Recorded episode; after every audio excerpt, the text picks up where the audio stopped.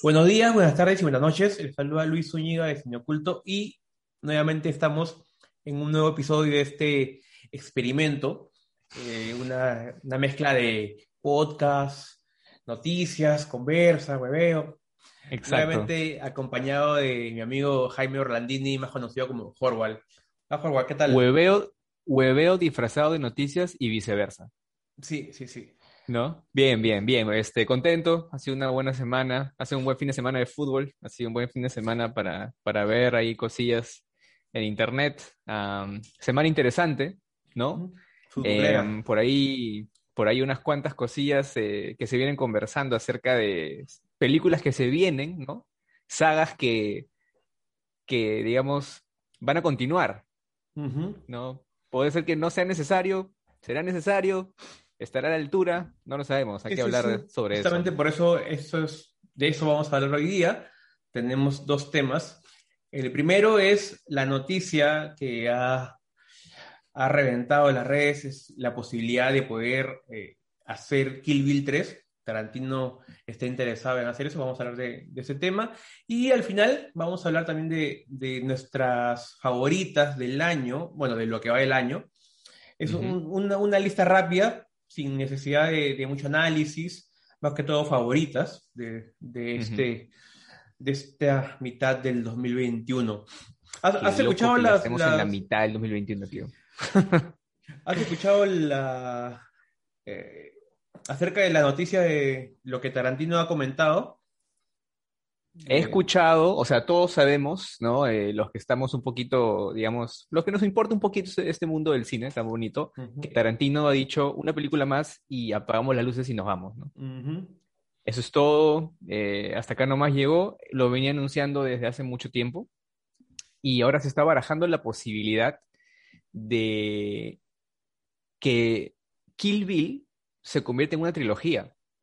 Que, a ver, esa acá se las lanzo, te la lanzo a ti y, y se la lanzo a la gente de una vez. Mi película favorita de Tarantino es Kill Bill 1. Kill Bill es buenísima. Y Me es más, encanta. pero, pero es tan buena que solamente la he visto una vez. Ajá, Eh, debería, o sea, es, es, pucha, eh, hay películas que sí la veo una, dos, tres veces, pero Kill Bill solamente la he, visto una. Me gustaría, voy a volverla a ver. Su soundtrack es es hermoso. increíble, O sea, es increíble. Yo tengo el, el- el- el álbum y uf, es, es increíble. Es, bueno, es de, una de ¿no? cosas que tú, tú eres, o sea, claro, ya Tarantino con un poco más de presupuesto, ya con un poco más de renombre, luego de haber hecho Perros de Reserva, ya luego de haber hecho, ya luego de haberse ganado cierto reconocimiento, ya le dieron, le soltaron un poco más de billete, pero aún, aún así se nota que hizo lo que pudo hacer con lo que tenía, ¿no? Ujú. Y le salió una cosa increíble. Kill Bill para mí, bueno, lo repito, es, es mi película favorita de él. Eh, cada vez que pienso en una película con una protagonista femenina fuerte, eh, lo- la, mi primera referencia es Kill Bill, ¿no? O sea, a ver, tú me hablas de eh, Wonder Woman, tú me hablas de la película de, de Black Widow, Capitana Marvel, la verdad, cortas. O sea, se quedan muy, muy en el camino. Yo de paso vi Black Widow y la odio. Pero este. Ya vamos a hablar Kill Bill. después de eso, vamos a hablar después de la- Kill, Kill Bill 1 es, es una cosa muy buena y parece que se, que, que se convierte en una trilogía, ¿no?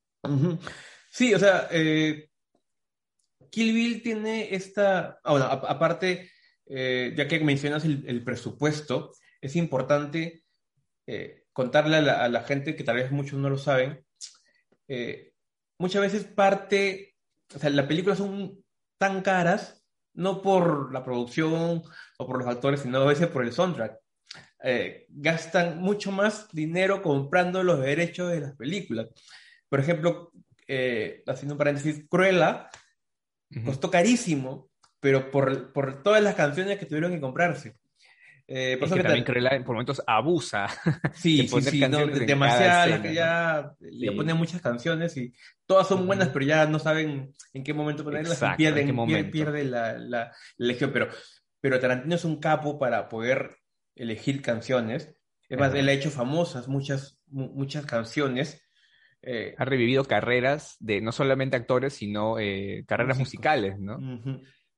Eh, sí, bueno, y ahora eh, Tarantino en una entrevista claro, como, como dijiste al comienzo, él anunció que en su décima película se retiraba, ¿no? Tiene nueve, eh, y él dice, la, única película o lo único que me podría hacer posponer mi retiro es Kill Bill 3, es decir, haría una décima y una onceava, ¿no? Solamente si, si, hiciera Kill Bill 3 y, eh, y le dice, bueno, dice que le encantaría, sería, obviamente sería poético que la, actriz protagonista de, de esta nueva secuela sea la hija de, bueno, de, la novia, obviamente, y que también en la vida real sea la hija de la protagonista, de, de, Uma Thurman, ¿no? ¿Qué opinas de, Maya Hawk. De, eso, claro? Y eh, O sea, ya, tenemos que, para empezar, bueno, esa actriz, ah, la hemos visto, por ejemplo, en la tercera temporada de Stranger Things,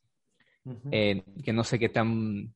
La vendedora de helados. La vendedora de helados que termina siendo, digamos, el interés amoroso de Steve, entre comillas, pero te vas dando cuenta poco a poco que la cosa va por otro lado, ¿no? Eh, y tuvo un pequeño papel, ya está una película de Tarantino ella, eh, estuvo en Once Upon a Time in Hollywood, como parte de la familia Manson, Exacto, eh, de, las, que no quieren entrarle a, los, a, los, asesinatos, ¿no? Se va, se agarra el carro y hablamos, no, no este, me desaparezco de acá. Ella es la que se lleva el carro, ¿no? Ella es la que se lleva el carro. Es la que se dice, sí, sí, yo, yo soy acá, este, yo manejo, ustedes tranquilos, y se termina yendo el carro y los deja ahí, este, los manda al desvío, ¿no? Los manda a comprar pan. Eh, mira, en esos dos papeles, yo no te podría decir si es que ella tiene un, o sea, para mí al menos, eh, un, un, un, rango actoral grande, ¿no? Sí, no te podría decir. Sé que tiene una película también con Andrew Garfield que ha salido hace poco, sobre, sobre el mundo de los influencers. no le he visto aún, no le he visto aún. Sé que, sé que hay comentarios sobre lo que hace Andrew Garfield, pero no mucho de lo que haya, hace o ha hecho Maya Hawk, ¿no?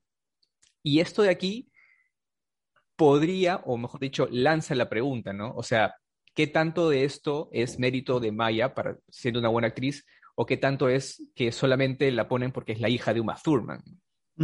exactamente, eso también se ha creado esa, esa polémica de, a uno le llaman nepotismo, ¿no? La, o meritocracia, han estado hablando de... Como diría George Forsyth, la democracia. la sí.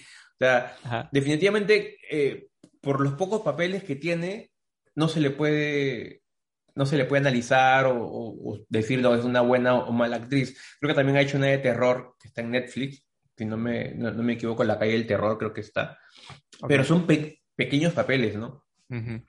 Pero este tipo de películas son las películas en las que están, se piensa en el, en el actor, en, la actriz y luego en la película. Es decir, eh, Tarantino no piensa hacer un casting aquí.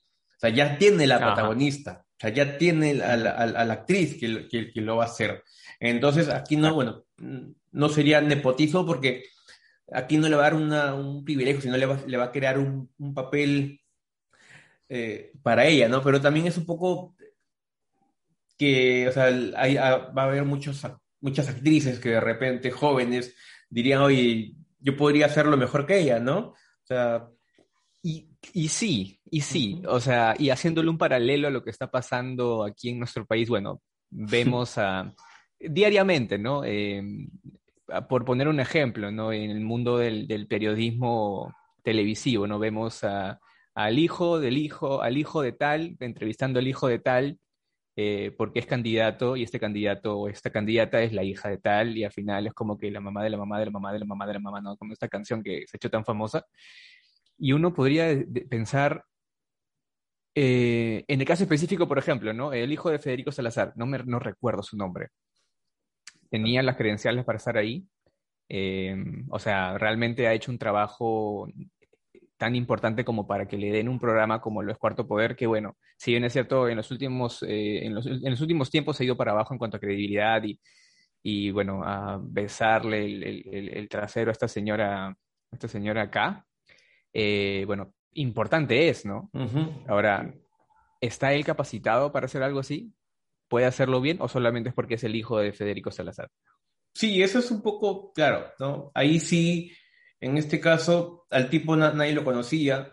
Yo lo he escuchado, incluso he visto, he escuchado algunos unos eh, frases que él lanza, hasta la, la, de la, la de la fe, que la arruinó la, arruinó la frase. Sí, y, el, terrible timing. sí, o sea, el, el, tipo parece un practicante, ¿no? O sea, de ahí sí se nota la, el, el favor, ¿no? O sea, oye, que, que, que Federico ha movido sus influencias para, para que pueda estar, pero también, bueno, es algo muy, muy, muy común en la tele peruana, al menos. En otros países no sé, pero por ejemplo, igual pasaba con, con, la hija de Gisela, ¿no? O sea, tienes ya, tienes como que un plus al ser padre, o perdón, a ser hijo de, de, de, alguien famoso, ¿no? O sea, se, se ven en, Digamos, no, em, no, empiezas de, con las mismas condiciones que otras personas que no lo son, ¿no? O sea, empiezas con, una, con cierta ventaja, que es un, bueno, cierto privilegio, ¿no? Que al final, a ver, el, el, el hecho de, de, que uno tenga un privilegio no está mal, ¿no? todos, todos tenemos ciertos privilegios. Claro. Eh, Totalmente. Más oportunidades que otros por haber estudiado tal o cual cosa, haber nacido en tal o cual lugar, tu color de piel, tu orientación sexual, todas esas cosas juegan un partido en cuanto a cómo tú vas a poder eh, estar eh, recibiendo oportunidades de la vida de otras personas, ¿no? Pero sí considero que digamos, no es una forma de decir, ok, eh, me lo merezco solamente por ser hijo de tal, sino que tengo que demostrar que estoy aquí también porque yo tengo algo que aportar. Claro, o sea, eh, y son dos etapas, ¿no? Primero es, ya, ok, tienes la... Eh, el contacto, los contactos te dan primero el, primer paso, ¿no? El, el, estar primero en la lista de posibilidades, ¿no? De las entrevistas. Por ejemplo, si tú postulas a, un, puesto de trabajo, entonces a veces preguntan en, las entrevistas, oye, ¿conoces a alguien familiar de, de, alguien? O a las mismas encuestas. Sí, ok, entonces agarran tu currículum y lo ponen encima, ¿ya? Porque eres eh, como que tienes prioridad frente a 10 personas, ¿no? Ya, entonces, pero igual, ya, este, el, contacto te da la posibilidad de, que no seas el 90 currículum, sino que seas eh, entre los 10 primeros, ¿ya? Ok, eso es, pero luego igual vas a tener que competir con algunos, ¿no? O sea, vas ya tuviste la posibilidad de, que te acepten en la entrevista y que no simplemente ni, siquiera lean tu, tu, correo, tu correo eh, y ahora tienes que demostrar, ¿no? O sea, es, es, es como... cancha. Exacto, ¿no? Ahí, ahí sí ya tienes que competir, ok, ya te di la... Ahora demuestra que eres mejor que, que, que, el otro, porque ¿cuántos tienen contactos? Porque imagínate cuántos... El hijo de Federico Salazar, ¿con cuántas personas, con cuántos hijos de famoso ha debido competir? Porque no creo que sea el único, ¿no? claro. Entonces, igual pues, pasa en el cine, y en el cine vemos también muchos, muchos casos, ¿no? Este, el mismo, por ejemplo, Charlie Sheen, que es, es, hijo famoso, y hay muchos, muchos que tienen las posibilidades, ¿no? O sea, o sea, muchos actores tienen, o sea, los que han tenido padres famosos han tenido la, e, esa posibilidad. Ya depende de ti eh, que, que, te, que, te, que, te, que te ganes el nombre propio, ¿no? No como en, en, en, en, Magali ponías el título, te ponías el hijo de tal, ¿no? La, la esposa de tal, sino ya que te ganes el nombre propio, ¿no? Por ejemplo, a, a, John David Washington, eh, hasta un tiempo le llamaban el hijo de, de, de Denzel Washington, hasta que se ganó su nombre propio. Entonces ya, ya, ya, depende de ti, ¿no? Ya te di el favor, ya, ya te di la posibilidad de demostrar, ahora demuestra. Si, si cuando demuestres eres un fiasco, no, o sea, ahí, no, o sea, ahí, ahí, y es una mochila pesada, ¿no? Lo hemos visto no solamente, o sea, sin ir muy lejos, eh, para los que siguen fútbol, ¿no? O sea, imagínate, ponte un caso, ¿no? El hijo del Kun Agüero. El hijo del Kun Agüero es hijo del Kun Agüero, es, es este, ahijado de Messi y es nieto de Maradona, ¿no? Entonces, si ese chivolo quiere hacer una carrera en el fútbol, entonces la va a tener, esos apellidos van a pesar. Ahora, en el caso de Maya Hawk, eh, ella es hija de Uma Thurman, es hija de Ethan Hawke, ¿no? De ahí viene el apellido y va a tener que demostrar. Y ahijada de Tarantino. Ahijada de Tarantino, nada más y nada menos. Va a tener que, va a tener que demostrar. Eh, ¿Tú qué opinas? ¿Cómo, cómo ves este, este, esta película? Eh, bueno, no sé si sea tan necesaria. Eh, a, mí más me, a mí más me parece como un Toy Story 4, ¿no? Sí, Para mí La, historia cerró en Toy Story 3 Y Toy Story 4 fue una, fue una, una, una historia simpática, terminé contento, una buena despedida para los personajes, pero a ver si es que este, Kill Bill 3 puede ser eso, ¿no? Es más feeling de Tarantino que decir, oye, qué chévere sería hacer esta película con la hija de la novia, o sea, que, y, y que la actriz sea la hija de la actriz. O sea, es más feeling, más poético, ¿no? Oye, es como que me gustaría, qué genial sería. No, yo creo que, que, que va por ese lado, no porque necesite cerrar algo, Ajá. porque la película cerró bien. Sí. O sea, es tal cual como, por ejemplo, como, como pasó con, con, con Twin Peaks, eh, la serie esta de, de David Lynch, que las dos series, o sea, es una serie de los 90, cerró bien, Netflix la compró y quiso hacer, hacer su tercera temporada y se hizo la tercera temporada, pero ya, ya como que la largan, igual es muy buena la tercera temporada, pero es una historia ya creada, ¿no? Como, como dicen en, en- en Star Wars, eh, no, es, no es canon, pues, ¿no? Ah, O sea, fuera del canon. sí, Ah, es ok, fuera ya, del canon, ¿no? O sea, no está dentro del Ok. universo, igual como que fuerzan la historia, le meten otras cosas. No es mala, es muy buena, o sea, si sigue, si mantiene el hilo, si mantiene el, aparte sigue David Lynch, pero si, si, si mantiene la estética, mantiene la trama, los actores, no tiene por qué eh, ser mala, ¿no? Pero no es necesaria, o sea, definitivamente. Claro. Y aparte también, eso de necesario es algo que también yo discuto mucho.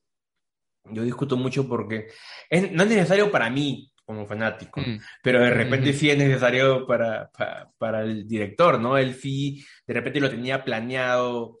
eh, es más, este, por ejemplo, hay otro ejemplo, eh, El Profesional, León el, el Ujú. Profesional, es una película Luc Besson.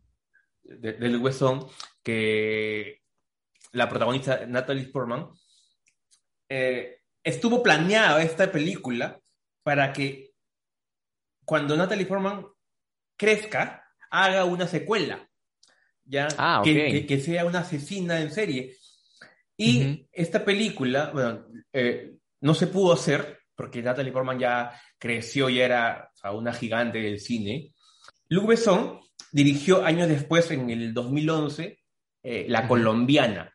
Así se llama la película, protagonizada por Zoe Saldaña. Esta película cuenta la, la historia de, de una joven eh, a quien sus padres, o sea, que eh, a, a sus padres los matan de niña y es entrenada y es recogida por un asesino a sueldo. Y es, y y luego crece. Y cuando ella crece, Ok. eh, venga a, a- a la muerte de su padre, ¿no? Va, va a matar a quienes mataron a sus padres. Entonces, es tal cual la historia Ajá. de- del profesional. Y esta película estuvo hecha para Natalie Portman. Pero Wow. Natalie Portman ya estuvo, ya, ya, ya era difícil eh, poder tenerla, tuvo que, o sea, quiso hacerla igual, pero ya con otra actriz. Y ya no la conectó. Hablamos de esta película siendo del 2011 y Natalie Portman gana el Oscar por eh, Cisne Negro del 2010. Ujú, Sí, pues ya, Entonces ya con una inalcanzable, más pues. apretada, más renombre. Sí, pues eh, no, o sea, y claro, hacer una ya- película Ya, ya no, ya. Pero es, es- bastante Exacto. com- com- complicado, por ejemplo, eh, que actrices puedan interpretar, o sea, que, que, que hagan ese, esa, esa, esta poesía del cine, ¿no? Es- es- estos, estas secuelas poéticas, tipo eh, la trilogía Be- Before que, que, que le habías comentado. Eh, ¿para qué? O sea, decirle a, a lo- a los actores, por favor, no engorden, manténganse Ajá. para que, ¿no? Para que puedan Claro. seguir interpretando el mismo personaje, ¿no? Eh. Igual también con, con, la, con Boyhood, que también fue de, de, de Linklater. Linklater. Entonces, es- es- esa, esa- esa es peor todavía porque o sea, la diferencia de, de años es abismal. Entonces, 12, ¿no? Fueron 12 años en... ¿Y qué ves? O sea, uno tiene que tener una muy buena relación con los actores. claro, Eh, ¿no? Bueno, ya Linklater venía de, de, de- de conocer a Ethan Hawke de años, pues, ¿no? Claro. Ya tenía la trilogía de Before ahí en portafolio y dijo, ya, ¿sabes qué? Quiero, quiero hacer esto. No hagas nada durante 12 años, ¿no? O sea, Claro, claro, claro. No sea, yo- engordes, por favor. eh, ocu- oculta tus escándalos, ¿no? Este, guarda Sí. todo el material eh, prohibido en una caja fuerte, que no te saquen ningún, ninguna cochinada. no mueras de sobredosis, tantas cosas que... Imagínate, o sea, imagínate lo que pudo haber pasado, le arruinaba la, la película. O sea... Exacto, se la jugó, o sea, se la jugó totalmente. confío en los, en, los, en los actores para poder hacer eso. O sea, como dicen, ¿no? Un, un, escándalo tipo lo de Kevin Spacey la arruinada, o, o los de Army Hammer la arruinada la ah, película. chao, ¿te imaginas una trilogía Before en la última película sin Ethan Hawke teniendo que cambiar al actor? Es imposible. Es imposible. ¿eh? Ya, está claro. No, no me imagino. yo creo que, que, que, va por ahí la intención de, de Tarantino, ¿no? Esa, ese, esa secuela soñada, ¿no? Que eh, hija en la vida real, hija en, la película. Claro, en la película. Va, más con, con, ese feeling, ¿no? No sé si en realidad, no sé si tal vez Tarantino con, con Uma Thurman en algún momento lo conversaron, ¿no? De repente le dijo, oye, este, eh, eh, tu hija va a ser la protagonista, ¿no? O sea, fue, claro. pasado, ¿no? peor claro, ¿te imaginas? Sí, o sea, siendo pareja incluso, porque ellos fueron pareja por, mucho tiempo. Entonces, bueno, no, sé si terminaron en, buenos términos, algunos decían que no, eh, pero creo que sí, porque incluso recientemente eh, hubo fotos de ellos juntos en, el estreno justamente de la, de la última Tarantino donde estaba su hija, donde actúa su hija, entonces hay fotos donde salen ellos juntos, así que o acabaron bien o arreglaron sus diferencias. Claro, exacto, exacto. Pusieron sus diferencias de lado, que chambiemos. Ya no somos pareja, pero igual podemos chambear juntos, ¿no? Sí. Eh, claro, me imagino esas conversaciones, este, Tarantino, ¿no? Yendo a, visitar a Uma en el hospital, ¿no? Y viendo ahí a Maya en, la, incubadora y, oye, ¿cómo está la siguiente, la siguiente, este, la, siguiente protagonista de Kill Bill 3? ¿No? Y Uma sí, como que, oh, ya, ya, vienes a visitar, vienes a hablar de chamba. sí, de hecho, ¿no? tipo, y, tipo una película de Disney, ¿no? O sea, que, eh, o, tipo, este, ves a Harry Potter de, niño y sabiendo que en algún momento va a matar al, ¿no? claro, el elegido, ¿no? El, elegido, claro. La levantó, hizo la de Rafiki en el Rey León, ¿no? Y, oye, qué chuchada se baja mi hija, ¿no? Y el doctor ahí, ¡ay, carajo! Va a estar... Claro, claro, oye. Señor, ¿qué hace usted acá en el...? ¿Cómo entró, no? ¿Por qué está vestido como doctor? ¿Y por qué tiene uno... Eh, ¿qué, hace con esos pies, este... ¿Qué hace con esos cadáveres ahí oliéndole los pies? Sí, sí.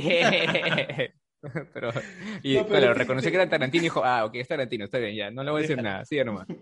Sí, usted. No, pero sí, sí, sí sería, o sea, sería a mí, a mí sí me gustaría, ¿no? obviamente, es una, si es una película de Tarantino, sí, pues, ¿no? Si le hiciera a otra persona, sería como que mm. no, no, pero si de Tarantino, bienvenida, ¿no? Y Kill, Bill sería, sería genial, pero ya, ya no se sabía eh, qué, qué, escribiría, ¿no? bueno, Tarantino igual es un, es un genio, ¿no? Para, que, para, inventarse, o sea, si, si va a crear una película solamente por, la hija, sería, ¿no? O sea, ¿a, quién va a vengar? Porque... Claro Exacto, civil, o sea, bueno, ya bueno, sin hablar de muchos spoilers, digamos, el gran conflicto que vas a traer el mismo este, Rocky, el, hijo de Iván Drago, ¿no? el hijo de Bill. Pero, por ejemplo, eso me, me gustó mucho, por ejemplo. O sea, esa fue muy forzado, pero yo soy fanático de, la saga de Rocky y me pareció muy feeling también hacerlo. Aguante Rocky todas y cada una de las películas. Con Creed 1, yo no le tenía tanta fe ya, pero fue una de mis películas favoritas de ese año. Sí, sí, sí. Brutal, potente, potente. Eh, como todos los elementos este, de, lo clásico lo trajeron a lo moderno, empezando desde el soundtrack y esa relación de que tenía Rocky con Mickey, ahora teniéndola con Adonis, ¿no? Eh, muy, muy potente. Eh, el, día que, el día que Sylvester Stallone deje este, este plano terrenal, yo, yo voy a estar muy triste. Y hablando de películas favoritas, ¿Qué te parece si conversamos ahora acerca de lo que más nos ha gustado de lo que va esta primera mitad del 2021? Que 21. poco a poco empezó, empezaron a llegar, ¿no? Eh, ya las películas aquí por ese lado del charco, no en cines, eh, hemos visto más que nada en plataformas digitales, torrents, eh, de forma de dudosa procedencia, por ahí un, o alguno que otro virus nos ha entrado a la computadora, pero hemos podido ver cosas buenas. Eh, ¿Cómo, ¿Cómo va tu lista? ¿Qué tienes? Normalmente las mejores películas del año, al menos lo que yo recuerdo en los últimos años, llegan después de la mitad del año. A partir de agosto, o llegan las mejores películas. ¿Por qué?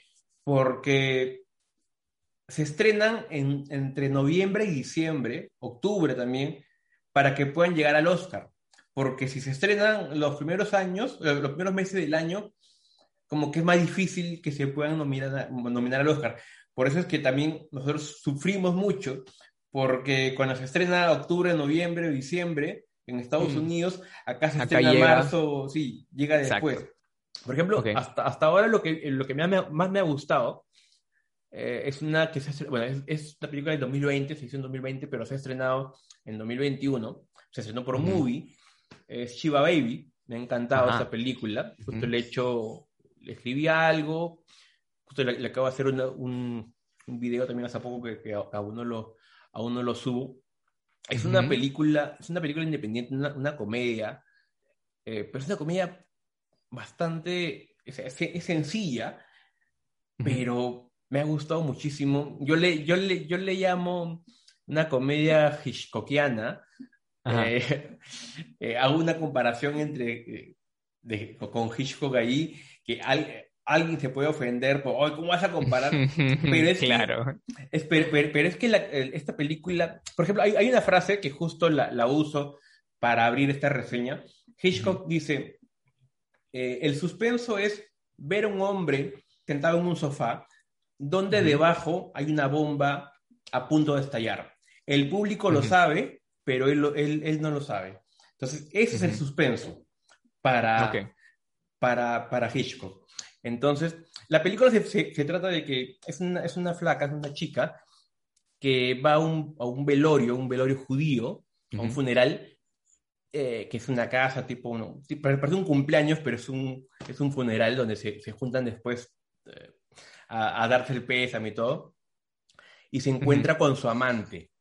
Pero no es su amante, la sinopsis dice amante, pero es, es su sugar daddy en realidad. Con el, ah, que con el que tienen una relación simplemente monetaria sexual. O sea, no es prostitución, es, es, una, es un, como, como conocemos al, sugar daddy, ¿no? O sea, eh, cariño, ¿no? Y, su platita, ¿no? Exacto. Te mantengo. Qué buena manera de resumirlo. Cariño y platita, nada más. Y este, pero obviamente nadie sabe nada. El tema es que llegan a, esta casa, o sea, llega la, la, flaca, es un, es un, un, funeral familiar, entonces todos la conocen, hay amigos de infancia, familiares, y llega el pata y, y, resulta ser amigo del papá. Entonces, ah, la miércoles. Ya. Pero es que todo es, todo familiar. Entonces, eh, hay, un, hay, hay, una sensación de que, o sea, y la flaca como que se pasea por todo el lado de la casa y lo ve y, y sabes que en algún momento va a explotar. la, explosión es el momento en el que, hija, te presento un amigo, ¿no? aparte, porque la, aparte porque la hija les ha contado a, los padres que es niñera, ¿no? Porque, el, hija, ¿de dónde sacas plata? Ah, trabajo de niñera. Ah, ok, ok. Entonces, ella, constru, ella, ella construyó una farsa eh, y ese encuentro también eh, o sea, puede ocasionar que toda esa farsa que ha construido ella se vaya al cacho. Entonces, no solamente es eso, ¿no? Y, aparte, y, o sea, y pasan otras cosas más que no, quiero spoilear, pero, pucha, la sensación, o sea, suena bastante cómico ya, pero la forma como, como la, la narran, la forma como la actúa la, la, actriz es increíble, ¿no? O sea, tiene una sensación de, de, claustrofobia, de asfixia, que no sabe, aparte porque se encuentra, hay otra amiga con la que tuvo una relación lésbica años atrás y, no, no, la quiere oh. encontrar. Entonces es como que estás en una casa en la que sabes que está tu amante por acá, por acá. O sea, es, es, es, muy, muy, muy, muy chévere. Muy claustrofóbico. Muy intensa. Sí, me, gusta. Si no la has visto, te la recomiendo. Sí, de todas maneras. Movie, ¿no? Movie, en la plataforma Movie. En Movie. Eh, también está en Filming. Y bueno, y en su página pirata favorita también. Claro, por, por, ahí sí. De las tuyas. Por ahí si quieren, si, si no, si no, si la gente, a ver, si hay alguna película de la que vamos a hablar ahorita y quieren verla, pero no tienen cómo, escríbanos a cualquiera de los dos, que por ahí le rotamos un, un ayudín, un link, un link loco para que puedan verla. Eh, mira, yo no he visto esa película de la que tú has hablado, aún no, pero de, todas maneras la quiero hacer. Y em, yo tengo que decir que eh, mi lista comienza con la ganadora del Oscar a Mejor Película de este año, Nomadland. ¿Sí? sí, sí de Chloe Chao. De Chloe Chao. Em, para quienes no la han visto, es una película que retrata la vida de, como dice el nombre, una, mujer que es nómada, que no tiene una casa fija en donde estar, pero su hogar es su auto. ¿no? Eh, hay una frase muy buena en la película que dice, mira, yo no tengo una casa, yo tengo un hogar. No tengo una casa, pero sí tengo un hogar, que es su auto, ¿no? Y, y es esta mujer ya, digamos, alcanzando una edad mayor, casi 60 años, y tú ves que ya ha adoptado ese estilo de vida eh, y, poco a poco te vas dando cuenta qué cosa la llevó a hacer eso, ¿no? Es un poco eh, una, una crítica al sistema social, económico estadounidense, ¿no? Que obliga a ciertas personas a tener que abandonar un estilo de vida convencional y tener que vivir así. Eh, gente que ya está totalmente decepcionada del sistema de salud, del, trabajo, de, incluso de las familias, ¿no? Eh, y deciden eh, vivir en sus autos y abrirse a la aventura de a ver a dónde, a dónde me lleva la vida, dónde me lleva el camino. Eh, la fotografía es hermosa, la dirección de Chloe Shaw me parece espectacular y Frances McDormand no por nada ganó a mejor actriz este año con esa película, ¿no? E, es, e, esa, esa, mujer es, e, es increíble, es increíble, no, no, sé, no sé más cómo, cómo, cómo describir lo que hizo en esa película. Eh, yo me acuerdo que la vi con unos amigos por, Discord y, digamos, yo estaba totalmente entusiasmado por decir, oye, es como esta película, oye, tienen que ver esa película, es increíble. Y es como, ah, sí, tranqui, normal, ¿no? Eh, pero a mí me encantó. A mí me encantó. Son de, esas películas que, claro, es una película muy minimalista, muy intimista, que te, tienes que verla en, un momento especial de, tu vida para que te pueda tocar. Hay películas que de repente esa película no tiene, no es, eh, la gente, por ejemplo, cuando yo la vi, o gente que me, que me comentó, me decían, oye, pero yo al final esperaba que pase esto. La gente está muy, está muy acostumbrada a los... La fórmula... ¿no? A los... Marvel, a, a, los créditos, ¿no? No, yo quería que sea Nick Fury al final y que la convoque para... No, está, la gente espera un plot twist, un final así, wow, que te rompe la cabeza. Y no todo termina así, ¿no? No todo es Parasite. Sí, claro, o sea, no, no todo es así. Entonces, es una película que, como, como dices, eh, refleja mucho el, eh, el sentimiento de, de, muchos norteamericanos que ya está cansado de todo y prefiere vivir a su manera, ¿no? Aquí es complicadísimo hacerlo. Eh, en Estados Unidos es mucho más fácil porque no es, no es, ella no es la única que lo hace, ¿no? Exacto. Va a una comunidad. Hay toda una comunidad. Claro, y que viven así. Y claro. Y todo está más interconectado por carreteras, ¿no? Es más fácil, digamos, los accesos a lugares. Acá no lo están. E, ellos siguen trabajando incluso, o sea, trabajan y regresan a su, a su auto. Eh, no es que no trabajan, hay muchos que trabajan mm. así, o sea, pero, pero, por ejemplo, se quedan, no sé, un par de meses en una ciudad, consiguen un trabajo pequeño y luego se, y se mueven, ¿no? O sea, se, vuelven nómades y, y, y, van a, a, a, muchos lugares. Entonces, es una película yo también la vi, no la pude, no la, no la pude ver el año pasado, si no lo, hubiera, la hubiera puesto como número uno también, o número dos, fácilmente, porque en, el ranking de Cine Oculto el año pasado, la primera que puse eh, fue Song of Metal. Mm. Eh, la segunda que puse fue. ¿Promising? No, First Cow. Ah, ok, ya. Ya. La cuarta que, que puse era Promising y, y, con Fresca pasa también algo muy similar. Hay mucha gente que se aburrió con esa película. ¿La has visto? La de la vaca. No. Que se acaba de estrenar en movie también. Por favor, lean la sinopsis. lean la sinopsis para que sepan qué esperaría. No ven el tráiler, ¿ya? No, no ven el tráiler si quieres, pero al menos lee la sinopsis para que, para que no haces tu tiempo en ver algo que seguramente quizá no te, no te va a interesar. Sí, sí, sí, o sea, hay mucha gente que, que, o sea, justo publiqué, me acuerdo porque la publicación del, del ranking, el video lo tengo en, en, la publicación fijada en Facebook y, y, la gente sigue comentando hasta ahora. Y hay alguien que pone, ¿no? Yo me quedé dormido, dormida al, al ver Fifth eh, y es que es una película muy, es muy similar o sea, en estética, en, es, en, en esa, en, en, esa intimidad a, a, a Nomadland. Es una película muy noble, muy buena. Los protagonistas son muy buenos, muy nobles.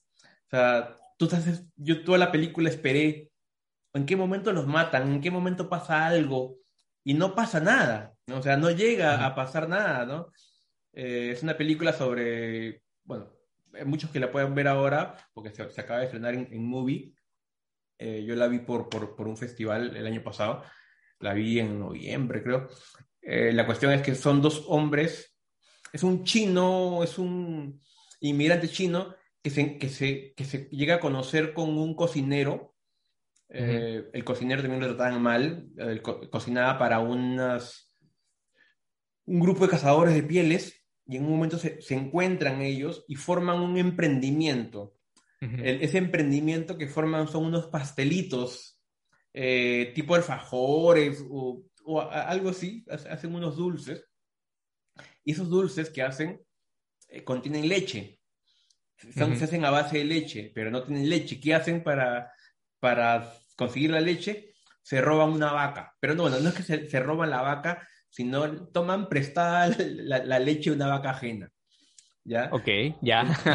o sea, okay. y, y, se vuelven como que muy exitosos haciendo, haciendo eso, ¿no? O sea, esos pastelitos con la leche de esta vaca ajena. Y, y ahí más o menos gira, o sea, pasan algunas cositas más. Eh, pues una película hermosa. Véanla, se va a estrenar acá. Eh, yo la vi el año pasado, pero definitivamente les, les, les va a gustar muchísimo. Uh -huh. eh, ¿Qué has visto tú también otra película que te, que te haya gustado este año? Mira, eh, yo podría seguir con mi lista de los Oscar, que de hecho quiero mencionar unas cuantas más, pero yo soy un amante del anime. Me encanta el anime. Eh, y hay una película que vi este año que por ahí a alguien que esté escuchando esto quizás le pueda sonar el nombre del, de, la, de, la, serie, ¿no? del, del, del, anime Kimetsu no Yaiba, que es el cazador de demonios. Eh, para hacer la historia corta, ¿no? Eh, es el típico shonen, eh, en donde el protagonista quiere tomar venganza de, una, de un ente demoníaco que mató a gran parte de su familia y a su hermana, a la que dejó viva, la convirtió en demonio. Mm, yeah. En resumidas cuentas es eso. La serie tiene unos veintitantos capítulos y eh, eh, el man, sí, y en lugar de hacer, digamos, continuarlo en una segunda temporada, dijeron ya, ok, este arco pequeño que se viene hay que hacerlo película. Y eso fue lo que hicieron. Hicieron una película del pequeño arco que se venía luego de que acabó la serie. O sea, es la continuación. Y, yo, yo creo que esta película es una clase maestra de cómo introducir un personaje o de cómo hacer que la gente ame un personaje en... ¿Cuánto dura la película? Pues menos de dos horas. Es potente emocionalmente hablando por el conflicto que sucede dentro de la película. Eh, es, o sea, es lo mismo, es, es cazar demonios, es matar demonios, pero está el hecho de eh, la figura paterna que uno de los chicos, estos cazadores, está buscando y que finalmente la encuentra y que realmente puede conectar con esta persona y que dice, ok, yo voy a ser tu maestro. Y estas relaciones, digamos, padre-hijo o maestro-aprendiz, la forma en cómo la desarrollan, sumado al soundtrack que tiene, la animación, porque se nota que le metieron harta plata, ha hecho que esta película sea la más taquillera en cuanto a animación en la historia de Japón. ¿no? Ha destronado ya al viaje de Chihiro, ha destronado Your Name de Makoto Shinkai.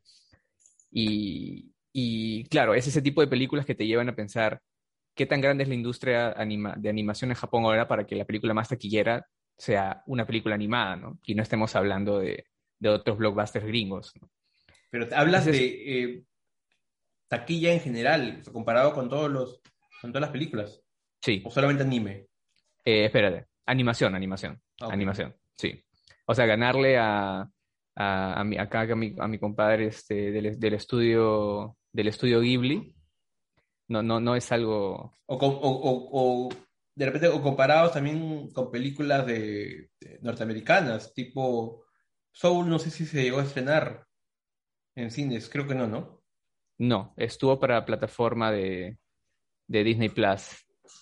Buena pela, simpaticona Soul, pero de todas maneras, este es, otra cosa, ¿no? Es otra cosa. Eh, recomiendo, para empezar, si es que han si es que no son mucho de seguir animes, eh, lo hagan con este, se llama Kimetsu no Yaiba. Por ahí, si es que les interesa, eh, ya, pues si se le da flojera, me escriben, acá está mi, usuario de Instagram, Jaime, este, Horwell, ¿dónde veo esta película? ¿O dónde veo este anime? Les paso el link y también les paso la película porque la verdad es que es un... Es un golazo en todos sentidos.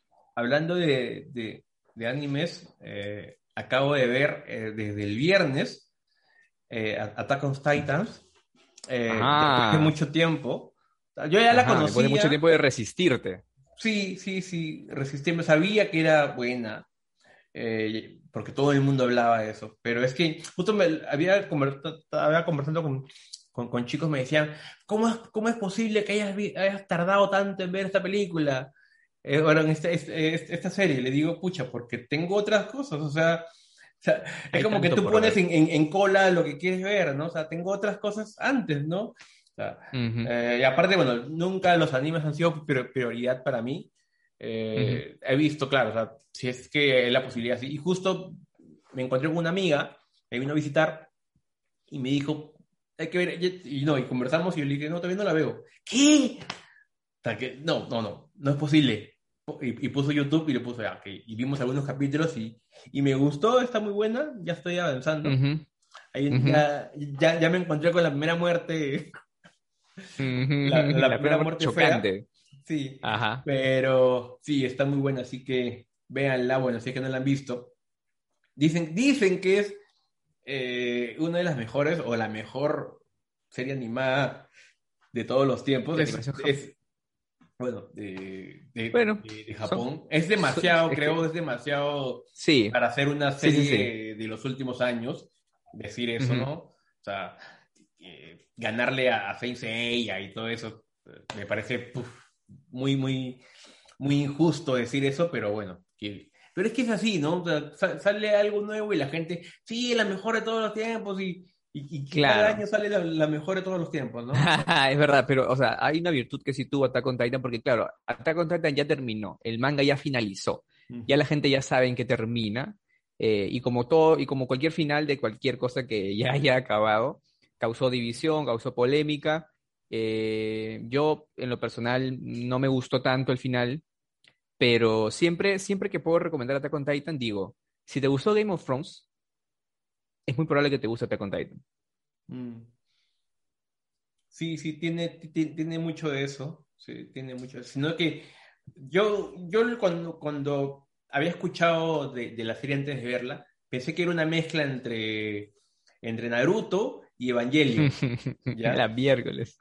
Por, em, Evangelion, por la llegada de Los Ángeles, me imaginaba que era algo así la llegada de, los titanes algo así. Y, Naruto porque imaginaba al niño que quiere ser Shokai en algún momento, ¿no? Que quiere, el, así, en, en, en, esta serie, el niño que en algún momento quiere matar a los titanes, pero es, es distinta, ¿no? O sea, es, tiene otras cosas más, tiene cosas filosóficas, físicas. Totalmente. Para, para analizar. Totalmente, totalmente. Es como que, sin ir, sin ir muy lejos, es como que una, una, una, eh, un paralelismo al COVID, ¿no? Es un virus que tú no sabes de dónde vino, no lo puedes ver, no lo entiendes, pero viene por ti, ¿no? Y estos titanes, eh, la gente simplemente pelea con ellos, pero no sabe por qué los quieren comer, no saben de dónde han venido, no, tienen ninguna idea de qué cosas son. Entonces es pelear contra lo desconocido, ¿no? Es, algo, es algo así.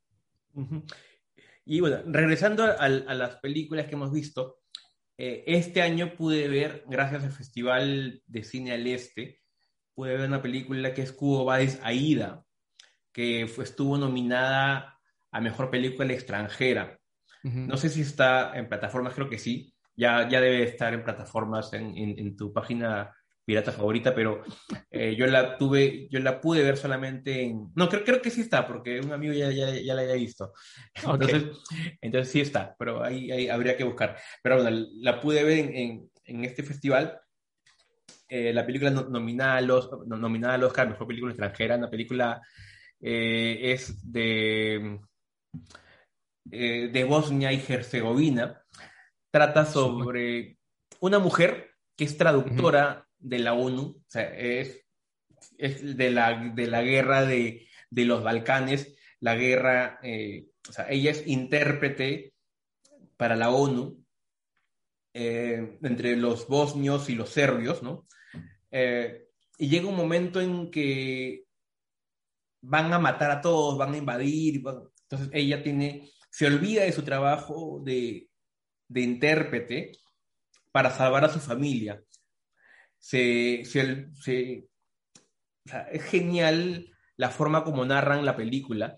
Parece que fuera un documental porque tú ves a todos los refugiados, uh -huh. eh, los ves ahí, parece que estuvieras viendo un documental. Es increíble la película. Eh, la forma como, como, la narran, la interpretación de, de, de la protagonista es increíble. Eh, puedes ver, o sea, porque llega, llega, un momento en que van a matar a todos, eh, y, y, bueno, no es, no es un spoiler porque es, es la guerra, eh, además, la, la, guerra de los Balcanes, si es que saben algo de, de la guerra entre los serbios y, y los bosnios, uh -huh. es, está basada, está inspirada en una, en un hecho, en un hecho específico que fue una masacre. Mataron no sé a cuántos, a cuántas personas, eh, y ella justamente quiere, quiere salvar a su familia. Eh, y la desesperación que tiene ella. Eh, ya, yo no quería verla antes porque soy muy poco de ver películas bélicas. Uh -huh. No me gustan las. O sea, no es que no me guste, sino si, si tengo cinco opciones para ver la, la, última, va a ser siempre el cine bélico porque no me gusta mucho cuando hay muchos disparos, ¿no? O sea, cuando todos disparos, disparos y no, no ves trama, no ves actuaciones, simplemente ves, disparos. Pero esta película, a pesar de ser bélica, a pesar de que estar, es un drama bélico, a pesar de que estar eh, ubicada en, en, una guerra, no es una película así, es una película mucho más dramática, eh, mucho más de interpretación. Si, si tienen la posibilidad de verla, no se van a arrepentir. Y también pude ver otra película que se llama, es un nombre largo, es Bad Luck, Banging or Poor, que es la que ganó el, creo que ganó el, el, el oso de, el oso de oro. Ok. Ya.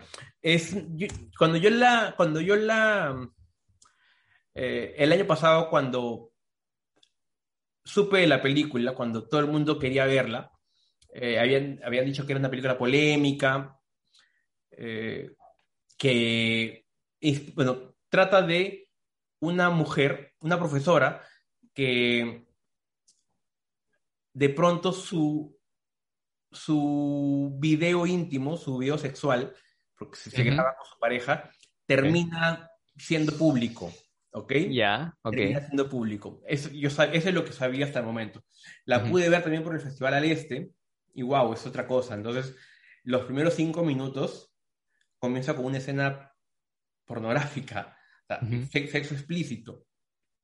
¿Ya? Y es una película que parece, bueno, es una comedia negra, pero parece que no te va, parece simplemente como si fuera una película de, de, de Gaspar Noé que solamente quiere impactar, pero no es así, uh -huh. tiene, tiene mucho trasfondo. Eh, es una película que se filmó en plena pandemia, okay. eh, porque esta profesora cuando se entera de que, es que la cosa es así, se graba con su, con, con su pareja, su pareja creo que manda, manda a arreglar su laptop, el, el, técnico ah, le, roba el, le, le, roba el, video, el yeah. video termina en todas las páginas públicas eh, y, y, le van, y, le, y, van a hacer como un pequeño juicio en su escuela para decidir uh -huh. votarlo o no, porque los alumnos de la profesora ya vieron el video. Uh -huh. Entonces se, se, forma un tremendo chongo, un tremendo problema eh, por, por este video. Entonces ahí también te ves ves los prejuicios de la sociedad, incluso hay un, hay, eh, está dividida en, tres partes. La primera parte es donde ella va de un lado a otro buscando eh, quién le puede ayudar con esto. Y en la tercera parte es el juicio, donde ella está sentada como que en, la parte donde, como un juzgado, está sentada ahí y todos los padres de familia acusándola, señalándola. Incluso se llega a, o sea, donde los padres dicen, oye, este, eh, literalmente dicen, ¿no? Si, si practicas sexo oral, eres una puta. Mujeres, madres, mujeres, diciendo eso. Entonces te das cuenta de la, del pensamiento de la sociedad machista, patriarcal, que, la, que la califican de, de, puta por practicar sexo oral con su pareja. O sea, eso, claro. Entonces te das cuenta y dices, wow, o sea, no estamos, Perú no está tan, tan lejos de Europa, ¿no? te, hace sentir tan, tan, tan presente. Así que es una película, pero igual es, es una película fuerte. Eh, termina siendo, claro, es una, es una, comedia negra en realidad. Eh, no es una película dramática, no es como que la vas a ver llorando a la, a la, a la profesora, todo lo contrario. La profesora, mientras la gente la, la, señala, ella responde, y al final pasa algo medio surrealista en la, en la película, pero es una comedia negra. Tiene algo de drama por, porque tú dices, pucha madre, o sea, ¿cómo la van a, a señalar de esa manera? Pobre profesora, no debe sentirse mal, pero no, ella está tranquila, tiene su parte dramática, no sé si está en plataforma, pero si pueden verlo, es una película rumana, así que bueno, es de lo, hasta ahorita también una de las películas, es que es, una película difícil de poder ver, incluso por ejemplo verla en el cine va a ser casi imposible ver esta película en el cine, o sea, ver porno, porque bueno, los primeros minutos es porno, literal, eh, ver una película así en el cine es casi imposible, ¿no? En un festival sí, pues, porque es más claro. ¿no? pero no sé, ver entrar a Cineplanet y ver esta película, no, no, no, no, me imagino. Claro. ¿Qué otra, película, ¿Qué otra película has visto tú en el año? Mira, eh, te voy a, voy a lanzar una que es eh, la ganadora de Mejor Película Extranjera, ¿sí? Another Round, la película de Nessa, ¿sí? De, de Thomas Winterberg, protagonizada por Matt Mikkelsen. Es, es una película que en su premisa eh, es bastante, ¿qué podría malir sal? ¿no? Es este grupo de amigos ya en sus cuarentas, em, que, bueno, tienen sus vidas familiares, tienen sus vidas laborales y se encuentran realmente insatisfechos con lo que está pasando en sus vidas.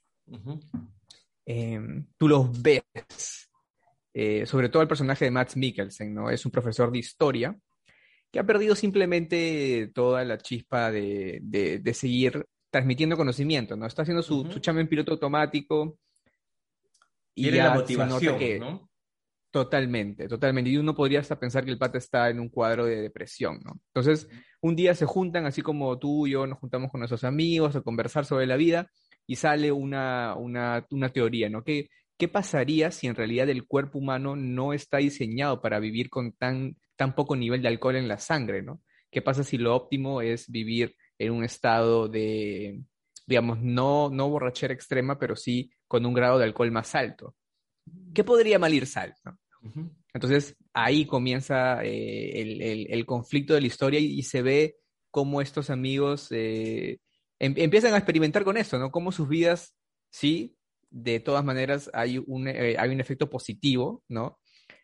Pero también te muestran el lado oscuro, ¿no? El lado no tan chévere de, de, de este tipo de cosas que, Ah, tienen que verla, gente, tienen que verla porque sí llega a golpear la película en un momento y los últimos, no sé, pues que tres minutos de esta secuencia musical es este es maravilloso. No sé si tú llegaste a verla. Sí, sí, sí, sí, sí. Yo la incluí en el ranking del año pasado.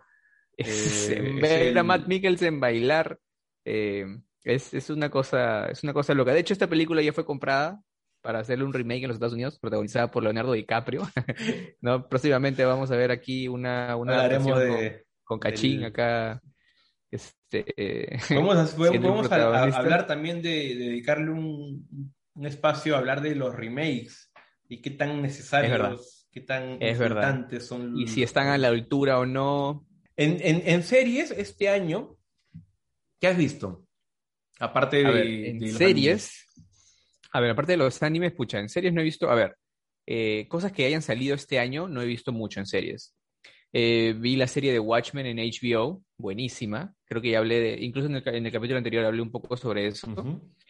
Y eh, he estado, he visto ya, bueno, lo que vienen siendo las tres series de Marvel hasta ahora, ¿no? He visto, me, me soplé WandaVision, me soplé este, Falcon and the Winter Soldier, y me estoy soplando Loki también. Y seguramente me voy, a, soplar este. ¿Cómo se llama esta patita? El, que tira las flechas. Hawkeye. Ya, bueno. Yo no he visto ninguna de esas. Este, solamente he visto WandaVision y hasta la mitad. Ajá. Eh, eh, la telenovela esta. Eh, de verdad no me llama la atención. la de Winter Soldier sí, me llama, sí me llama la atención porque siento que es mucho más acción Prefiero ver una serie de, acción que una telenovela. Por ejemplo, si, hablamos de series eh, de superhéroes, la que sí me, gustó mucho es Invencible. Invencible. Invencible, a pesar que, que también es una serie animada, me, gustó mucho. Y otra serie, que es una, es una miniserie, que sí me ha gustado y que tengo que escribir sobre esta, es eh, of, uh, Easttown. Ah, de Kane Winslet, en HBO. Eh, esa, está en mi lista también. ¿Qué tal? Ah? Es buenísima. O sea, eh, me habían hablado tanto de la serie que pensé que era más. O sea, es muy buena. No es tan buena como pensé, ya, pero sí es buenísima, sino que le, habían tirado tantas flores que ya me había hecho una idea. A veces eso es malo, ir con una idea y, luego te la bajas y termina diciendo, Exacto. no, qué malo es, pero, o sea, no, pero no es mala, ¿no? Sino que este, claro, las expectativas eran demasiadas. Sí. Felizmente no, no me arruinó la serie, o sea, esas expectativas, pero sí es muy buena. El final es un poco. Es que siempre, por ejemplo, dura, creo que son seis episodios, todo se soluciona en el quinto episodio, ¿ya? Eh, y hasta ahí, en el quinto episodio ya hubiera terminado bien, perfecta, y en el sexto episodio vuelve a cambiar la serie, le meten otra historia más, es un, un plot twist increíble, o sea, como que es, eh, o sea, es otro misterio, ¿no? Y termina muy bien, pero ya es a, la, alargarla, ¿no? Pero igual, para, para mí, pero igual terminó muy, muy, muy bien. En la quinta hubiera terminó perfecto, ¿ya?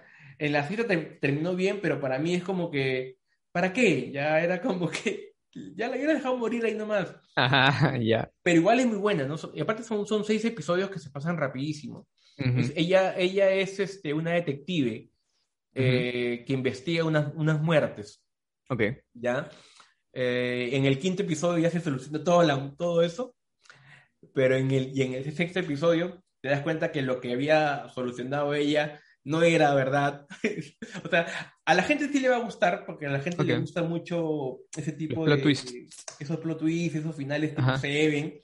Ajá. Eh, a mí también me, me, gustó, pero yo ya era como que, ya era, era como el, el, cuando el delantero hace una jugada de más y te arruina la, la jugada. Claro, Messi ayer a punto de meter su gol y claro, en, en, la puerta, ajá, ya, ok. O sea, es, que, es que me para ser más sincero, me gustó más el, el, el, el final, el primer final. O sea, el segundo final era como que muy forzado.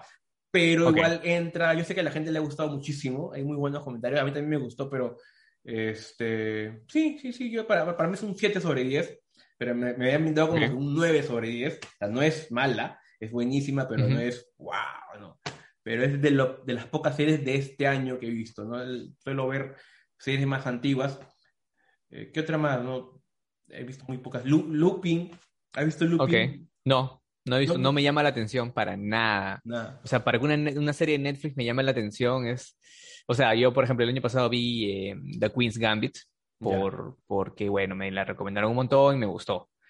Eh, pero a ver, mira, si te tengo que poner ahorita, según lo que he visto, de series de Marvel, por ejemplo, ¿no? en un podio yo diría que está Loki, eh, está Falcon and the Winter Soldier y abajo WandaVision.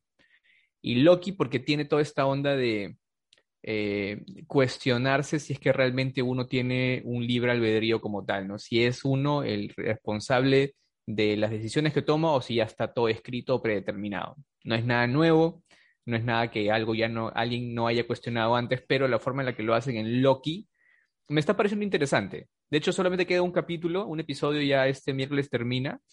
eh, y ya se abre lo que viene a ser la película, o lo que vendría a ser la película de Doctor Strange, ¿no?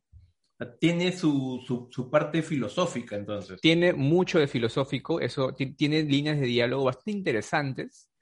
Eh, que, claro, eh, yo digo, maño, un niño, bueno, seguramente los, los, que estén viendo esto 12, 11 años, de acá a unos 10 años, van a volver a, esos diálogos y van a decir, ah, eh, lo que nos pasa a nosotros cuando vemos cosas que, que vimos antes, ¿no? Este, los chistes doble sentido que no entendíamos cuando éramos niños, que ahora retrocedemos, es como que, ah, este, sí. Entonces, me parece interesante por ahí.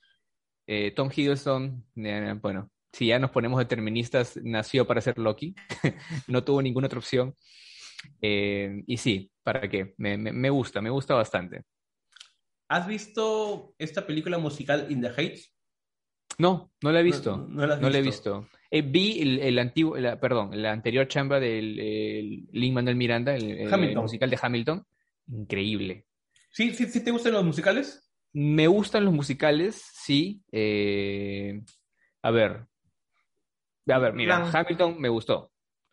Eh, La La Land es una de mis, películas favoritas de la vida. Eh, Los Miserables me gustó. Ahí seguramente hay gente que me va a tirar piedras. Conozco gente que les he dicho que me gustó Los Miserables. Hablo de la, del musical, ¿no? Protagonizado por Hugh Jackman. Y que me han mirado con cara de. Muérete, ¿no? este, pero sí, me, me gustan. Eh, y, pero In the Heights, no sé, no, no tiene algo que yo diga, que quiero ver esto, o que me llame la atención. A, mí, igual, yo no soy mucho de ver musicales, no es mi género favorito, pero no le corro, o sea, sí, no les tengo miedo.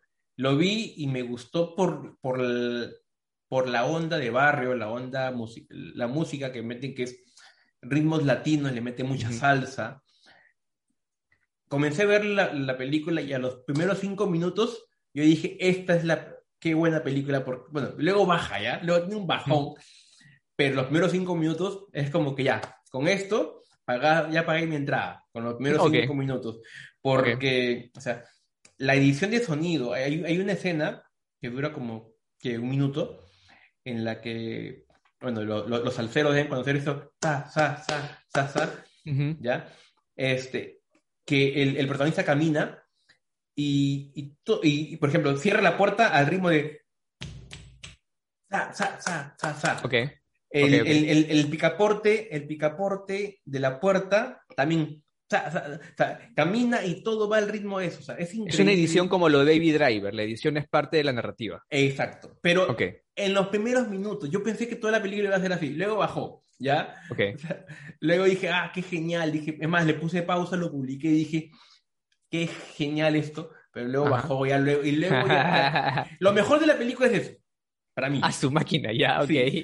O sea, igual tiene cosas muy buenas, ¿no? O sea, eh, o sea no es una mala película, me, me, me, gustó, pero para mí lo mejor de la película fue eso.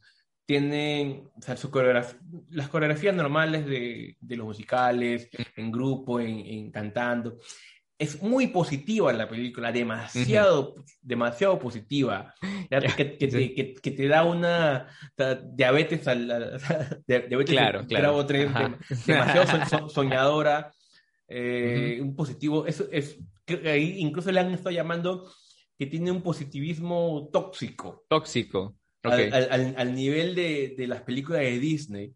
Ya, y, eso, y eso no me gustó, por ejemplo.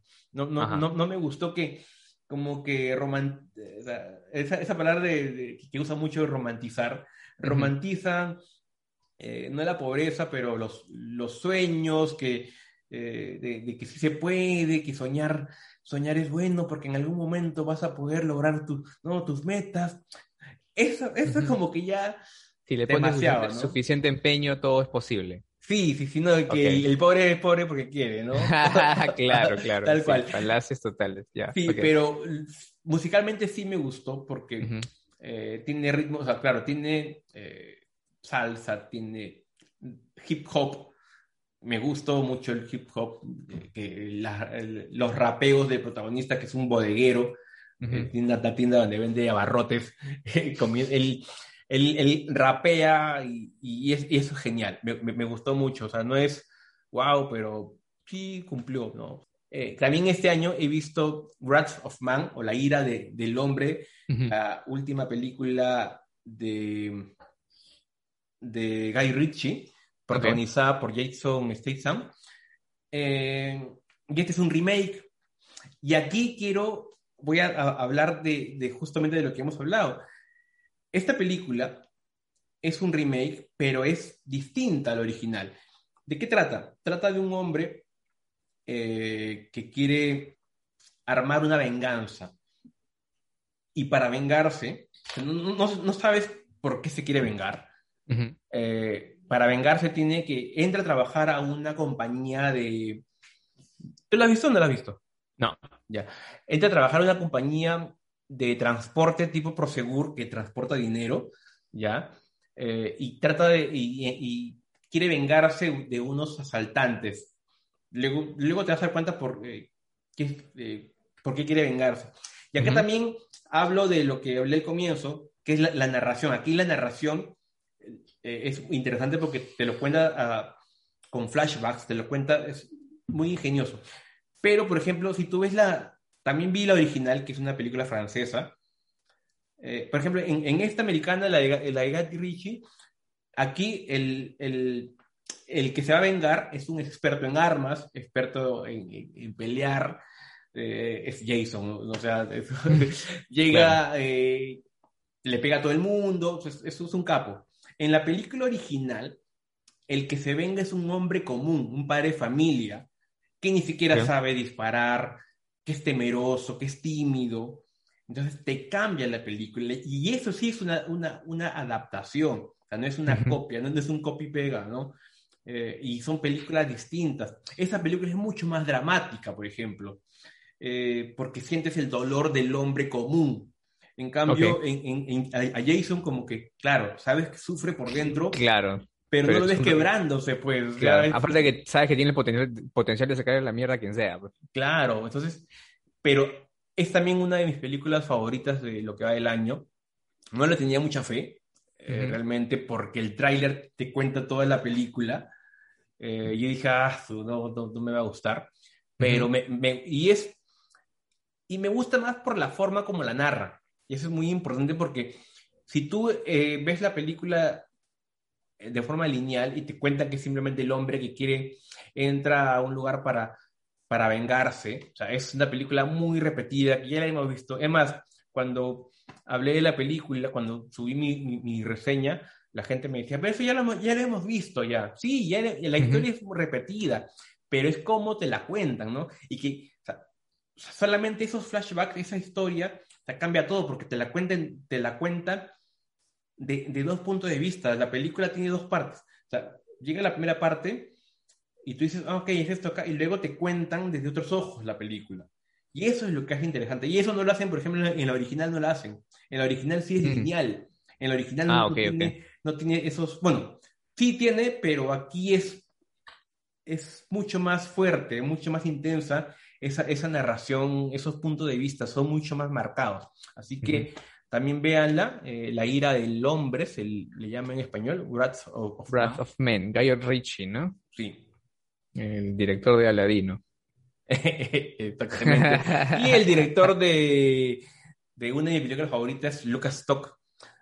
Lucas Stock of, Smoking Barrels, eh, que es su primera película, y luego Snatch, Cerdos y Diamantes. Eh, ese fue por la que se hizo un nombre, ¿no? En este cine de, de atracos, de asaltantes. Sí, sí, sí, sí, sí. a mí me gusta mucho este tipo de, de cine, por eso es que me gusta Looping, eh, porque me gustan mucho las películas de robos y Lupin es una serie sobre robos.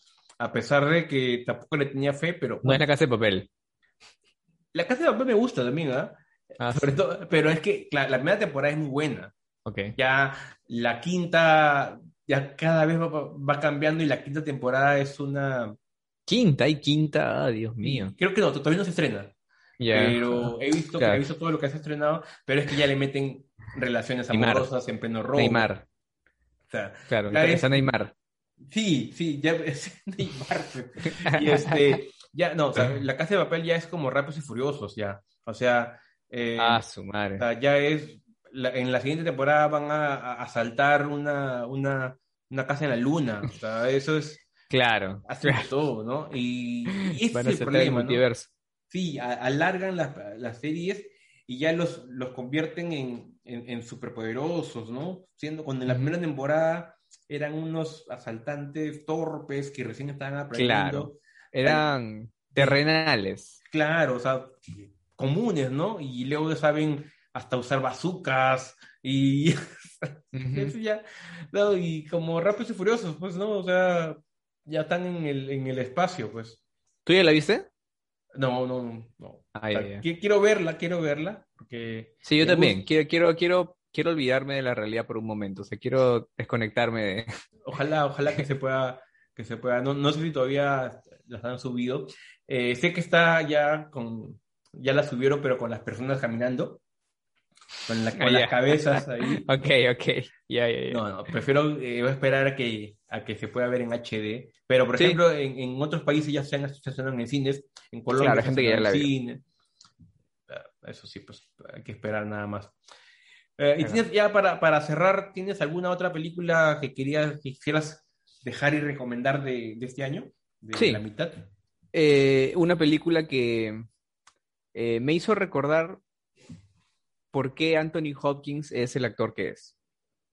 Eh, por qué es una eminencia y, y- y, bueno, eh, justifica el hecho de que sea el actor de mayor edad que ha ganado el Oscar a, a mejor actor, ¿no? The. Father. Es. Esta película habla sobre un hombre que tiene demencia senil. Y la película está basada en una novela, de hecho, escrita por el mismo director que dirige esta peli, ¿no? O sea, que, que una persona tenga el control de dirigir la película de su propia novela es, ¿no? Te, te da, te, da la, te da la sensación de que puede hacerlo bien, ¿no? No es J.K. Rowling. Este, eh, entonces este hombre tiene demencia senil y tú vas viendo durante la película por la forma en la que está editada cómo él siente esta desconexión con la realidad. Como un personaje que al principio tú pensabas que tenía cierta relación con él, en realidad no la tiene. Incluso llegas a dudar de que si lo que está pasando realmente está sucediendo. Hay momentos en los que te empiezas a cuestionar qué tanto de lo que estás viendo es la realidad y qué tanto solamente está en su mente. Y es muy, muy, muy buena. Las actuaciones son muy, muy potentes, sobre todo Anthony Hopkins. Eh, y, y es como que este ejercicio de, de- de empatizar con estas personas mayores, ¿no? Eh, no sé, bueno, tú, yo y, y- y los que estemos viendo ya, bueno, quienes estén viendo, escuchando esto, seguramente ya tienen padres en una edad, no, este, digamos, quizás avanzada o tengan alguna experiencia con algún familiar que haya tenido ese tipo de condiciones y, y saben lo duro que puede llegar a ser, ¿no? Ver a, ver a tu padre, tu madre llegar a una edad en la que no saben ni siquiera quiénes son ellos mismos, ¿no? Ujú. Eh, es hermosa, es preciosa y, y la recomiendo muchísimo. Sí, de sí, verdad, sí, es- es- está, también. está en mi top totalmente. Eh, yo también la he visto este año. También es una de mis favoritas. Hubiera sido muy injusto que no gane el Oscar. Sí. Eh, a mí, y a mí me chocó mucho esta película, la sentí muy mía, porque es algo que yo vivo actualmente. Bueno, no actualmente, pero mi abuela tiene 102 años ya, eh, y ella pasa por eso. Entonces, y esta película, hemos visto muchas películas de padres e hijos, donde el padre es una persona anciana que se olvida las cosas, ¿no? tal cual acá, y hemos visto mucho eso, pero aquí te lo cuentan desde los ojos del enfermo, desde los ojos del anciano. Es decir, yo voy a visitar a mi abuela y mi abuela me llama con varios nombres, me dice Pepe, me llama el nombre de, de sus hijos. A veces me dice, a veces piensa que todavía tiene sus papás vivos. Entonces, y para nosotros es gracioso, a veces, ay, abuelita, ¿no? Como que nos reímos, pero The Father te cuenta la película desde los ojos de esa persona. Ujú. O sea, esa persona me, me- me- ve a mí como su hijo y luego, y luego ve que su hijo desaparece y ve a otra persona, que, que Ujú. ahora sí soy yo, porque a veces hay días que sí me llama por mi nombre, porque me reconoce. Entonces, ves la confusión, sientes la confusión del enfermo, ¿no? ¿Cómo Totalmente. ves, cómo percibe esa persona? ¿no? O sea, esa, esa confusión, eso, ¿dónde estoy? O sea, ha habido casos en, en los que mi, mi, mi abuela se pone a llorar porque dice, no tengo papá ni mamá, Mm. porque todos están muertos. Entonces, Ujú. se siente una niña que huérfana. Y, hay y, y eso es justamente al, al final, eh, Anthony Hopkins dice, eh, quiero a mi mamá, extraño a mi mamá, algo así. Wow, brother. A mi Eh, mami. cuando- a mi mami. dice mi mami. Brother, esa parte es como que... Esa parte es Uh, un golpe así, pero sí. un gancho al hígado. eh, Siento sí, que todas sea, mis hojas están cayendo. Wow. Sí, sí, sí, o sea, ahí me acordé de mi abuela, o sea, me da ganas de correr a abrazar a mi abuela. Eh, y como dices, eh, el director, bueno, está basada en una obra de teatro. Ok. Obra de teatro y es una trilogía. O sea, Oh. Es una, está, la trilo- está la obra del padre, la otra obra que se llama El hijo Mm. y la madre, Ok. ¿ya? Y las tres están, han sido obras de teatro y él las quiere llevar al cine. Mm. Y él, y él, lo que sé es que él había, como pasó con, con el tema principal de- con el que conversamos primero, el de Kill Bill, él quiso adaptar la película, pero ya, ya había pensado en Hopkins. Ah. él, él creó la, el- la adaptación pensando en Hopkins. ¿sí? Yo quiero que él sea. Uy. o Claro, sea, se le que- dio. Sí, Se o la sea, jugó y se le dio, qué bestia. sí, o sea, es que, brother, o sea, ese papel y esa escena final, Sí. que, brother, ah, su- Potentísima, sí, sí, sí, potentísima. Y, y- Potentísima. y- y querían que le den el premio al Oscar a... Que, o sea, actor y todo lo bueno que puede ser Chadwick Boseman, el hecho de que haya fallecido ahora, último, digamos, no sé, no, no, no era justo, no era justo para nada, para nada. Y de hecho fue una sorpresa, ¿no? O sea, mucha gente se quedó sorprendido, sorprendida de que eh, ya daban por descontado de que Chadwick Boseman iba a salir ganador del Oscar como este, a mejor actor póstumo, eh, mejor actor, eh, claro, el Oscar póstumo a mejor actor. Y cuando anuncian que es Anthony Hopkins, Anthony Hopkins está bien jato en su casa, ¿no? Este, y se enteró al día siguiente que, Sí, que había ganado. ¿no? Hasta él mismo está sorprendido, ah, chucha, gané. Este, eh, fue, fue una locura, fue una grata sorpresa. Eh, con todo lo, digamos, tela o baja que fue la ceremonia de Oscar este año, digamos, hubieron cosas bonitas como esta, ¿no? Estos detalles que hicieron, ah, ok, ok, me voy contento. Sí, sí, sí. Ganó Nomadland. Ganó, ganó el cine. Ganó, claro, claro, ha, ha ganado el cine, ha ganado bien. No, claro, y ganó, y mejor película también ganó este Nomadland, pues, ¿no? Nomadland. O sea, ganó como que ya la que sabíamos que iba a ganar. Si se Ajá. la daban a otra, como que ah, no, pero Sí, menos- sí, sí. ganaron los que debieron ganar. O sea, lo- lo- Mejor, mejor lo- directora ganó. Chloe Zhao.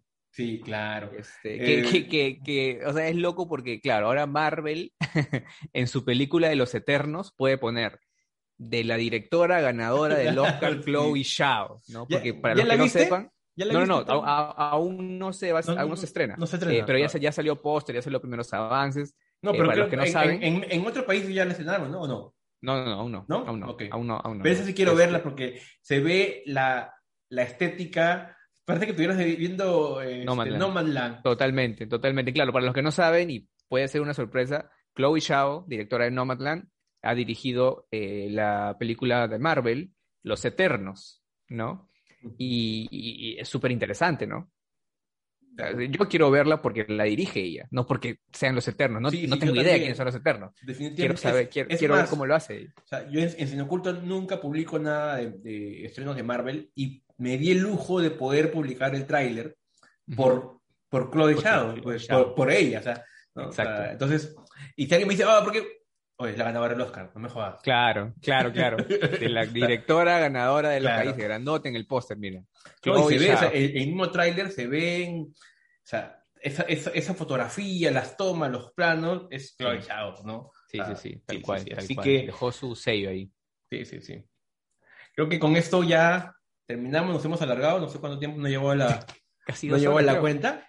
Es- espero que no se hayan aburrido, espero que haya llegado hasta el final. Ajá. Si no, bueno, Sí, igual la- espero que, esperamos también que sigan, bueno, vean las recomendaciones por ahí, si es que eh, tienen una consulta de dónde verlas, nos pueden escribir a cualquiera de los dos. Vamos a apoyarlos en los que, en los que podamos, Sí, sí, sí. en lo humanamente posible. Ojalá que, que las que nos pidan, porque no, a veces yo les digo, pídame nomás con, con confianza.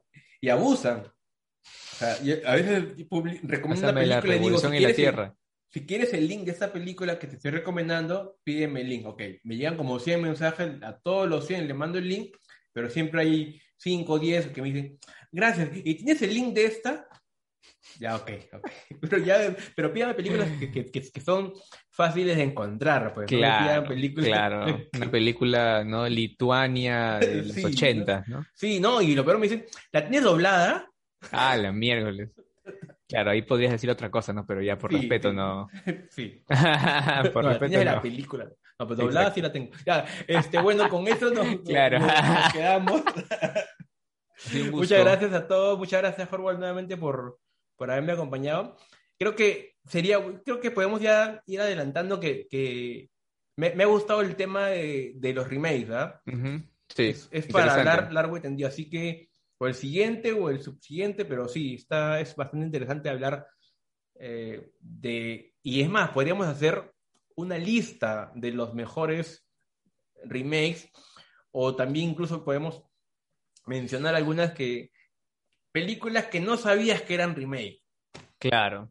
Sí, o sea, Claro. hay, hay, hay, hay muchas, hay, hay, Muchas hay sorpresas. muchas. Justo hoy día he recomendado una película que sabía, o sea, la quería ver justo, eh, se llama eh, La profesora del kindergarten. Ajá. Eh, justo hoy día la publiqué. Y yo recién hoy día me di cuenta que es un remake de una película israelí. Ah, man, ya. Así que Ok. siempre es bueno, ¿no? Sie- Siempre es bueno investigar porque, y, Ujú. y casi, casi todo lo que, lo, lo que vemos ahora o son remakes o son adaptaciones literarias. Ya, ya, ya no hay nada original. Totalmente. No, no, no. Y no, está- no tiene nada de malo tampoco. No, claro, o sea, ya es qué, qué tanto le, le pones tú, ¿no? ¿Qué tanto, qué tanto le cambias, qué tanto le adaptas, qué tanto, qué, qué tanto influyes tú en- para que no sea simplemente un copy y pega, pues, ¿no? Como lo hizo Scorsese. Y bueno, y también vemos que hasta, lo- hasta los grandes hacen remakes, pues, ¿no? Hasta, hasta, hasta los grandes tienen flojera. Claro, acá veo que Maggie Gyllenhaal es la protagonista de la, de la Exactamente. Kindergarten. Y es una película eh, que yo le he visto. eh, es una. Suena a, a drama, pero tiene. Es un drama psicológico, tiene bastante de psicológico, medio perturbador, medio inquietante. Así que es bastante interesante. Y bueno, con eso eh, ahí nos quedamos. Nos vemos el próximo episodio. Gracias, Horwald. A ti. Cuídense, gente. Chao. Ya saben Nos que nos viendo. pueden seguir en nuestras. Aquí, acá aparece nuestro Instagram y también las redes sin oculto. Chao, chao. Un abrazo. Chao. chao.